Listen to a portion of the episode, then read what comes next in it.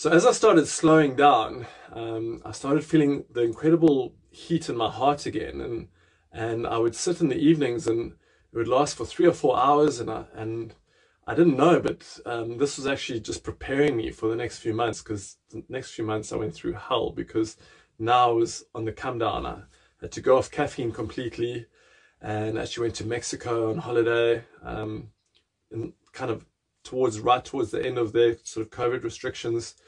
And I still managed to have this power. I was still a bit confused about that, like how how did this power happen? But things stopped moving around me as my brain started to realize that it was going to have to slow down and things were, you know, I was going to have to accept that that I was suffering from burnout and then with the depression that comes with it.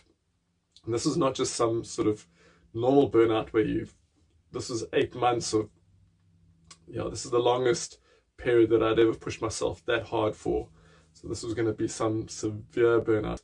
And I had leading up until then because of this living an unauthentic life and because of the lies that I'd learned how to tell what you know while I was figuring out whether I was crazy or not to to try to survive. And you know I'm not proud about this. I'm I'm really really ashamed of myself that that that I couldn't figure out. Although I was only twenty, I mean, I've got to give myself a little bit of credit that I was only twenty when this whole thing started, and you know, who who was to know that a lie could actually do so much damage, and I had no idea that it had such an effect on your subconscious that when you lie to yourself, uh, uh, sorry, when you lie to others, you actually you, your body starts lying to itself and it starts deceiving itself and your decision making starts becoming uh, more and more impaired uh, which basically takes you to a life of hell which is where i was living in when i went to mexico and for the for the months after that. Because i came back home and the first patient i saw i just realized i could never practice as a chiropractor again. So after 18 years of practice i had to find another young guy that i could train up uh, and then just leave. I went, um, took a sabbatical. Obviously, I'd saved quite a bit of money over the pre- previous seven years to live and try and find out what my purpose was because I, I had a really strong feeling that there was some greater purpose. And I also got to discover that no, wait, hang on. There's a subconscious, because I kept on asking myself the question why make such a stupid decision when you've learned through so many bad experiences in your life, why make such a stupid decision to change your life and go against your own principles? And, you know, why push yourself so hard working 16 hours a day when you knew that, uh, you know, it was important to, to have a balanced life, to work on friendships as, as much as, you know, other things? Why, why make all these mistakes after, you know, what I thought I was was a very introspective person what made me carry on making these mistakes and even these smaller burnouts leading up to this one? What was it? And the answer came, um, and there was, I had no doubt about the answer, was this subconscious punishment mechanism for deceiving people. Was that it's a built in mechanism. And I actually uh, found out way more about the, that in the in the year to come because um, the subconscious punishment mechanism is a, is a mechanism that actually has been discovered in America in, the, in 2010. Um, basically, there's a part of your brain called the anterior cingulate gyrus uh, that that shuts down. So the more psychopathic you are, the further you are down the spectrum of psychopathy, uh, and this part of your brain fires less and less and less the further you are down the realm of psychopathy which I talk about in my, my video. We can put it up over here, um, uh, Scientific Proof for Karma. So I discovered that during this time. And then I also discovered all this literature about it. And then also the realization that what's in the Bible is actually more observation of people's lives that have turned to hell, like mine had. You know, like with me with the lying or with other people with stealing or or whatever it is that it was actually more of these guidelines and that everything in the in, in the bible is actually there to help you you know like uh, when jesus gets asked who is the most what is the most important commandment? Now it's not one of the 10 commandments but it's a commandment in the bible.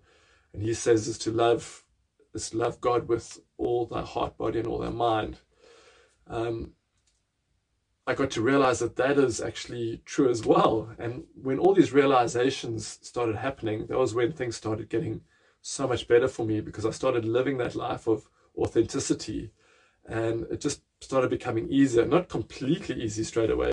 And then I also wanted to approach a whole lot of universities to try to explore what I discovered with the brain, because I tried under hypnosis to uh, on friends of mine to replicate what I'd gone through and had incredibly good results. So I was still I wanted to experiment with this and I wanted to do it through universities and I was approaching so many universities, but I got shut down by everyone.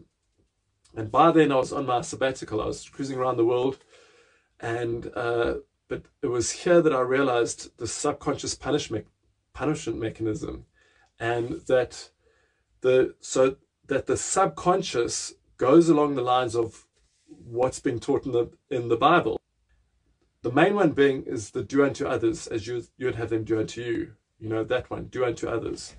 And when you think about that one, and you're actually about to do something or about to use someone's towel and think, well, they're never going to find found out or something like that.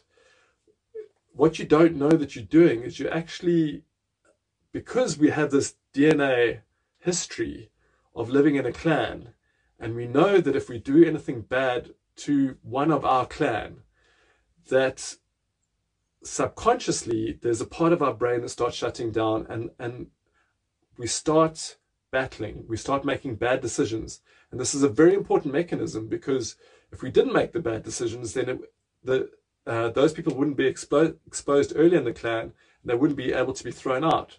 But it's very important that those people get thrown out so the clan would survive. Say like a clan of fifty or thirty people, um, which is like ninety-seven percent of our DNA was was living in these clans. So it's most of our DNA. And this was discovered after the agricultural revolution and observed and then put into these spiritual texts like the Bible. So it's like a helping thing. And that's what I discovered, which um, which has really helped me since then. Is like, you know, you do unto others, uh, you do all these good things, um, and also, you know, doing good things to other people has a, a, a benefit to you. Uh, so I discovered that, and that was a, a major thing to discover.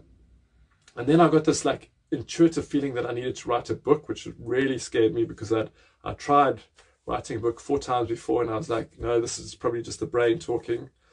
Uh, but anyway, so I've written the book, and I'm on the fourth edit. Now I've started discovering how I can go back to because the brain has now got used to things moving outside of me.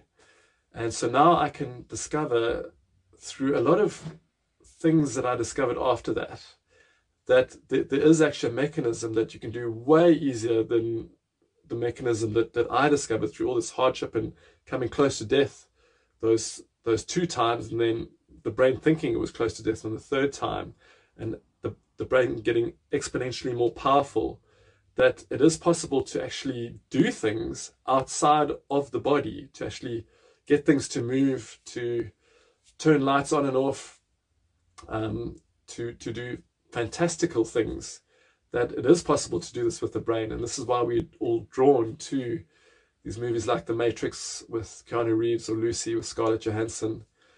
Uh, but so this is my quest at the moment is is to discover how to do this and practice this. So that's part of the story. There's a lot more to it, which I'm going to be giving to you guys. Uh, some parts I might have missed out, so I'm, I'm going to be telling you guys. But but that's that's what I've been working on. Uh, I also got a strong in, intuitive feeling that I need to start doing the podcast. Um, also that, and then my mind reckons, okay, is, is to prove to everyone that I'm not crazy, that I'm just a normal guy, you know. Um, so when I do start moving the things um, in front of people, I believe that the brain is. It's possible to to to find a way to actually do this, which is um, another installment of the easy way to to find out how to do this, which will be really really cool for for uh, humanity to to figure out. And um, I'm going to be doing this with you guys. So I hope you enjoyed the story and we'll catch you next time. Thank you.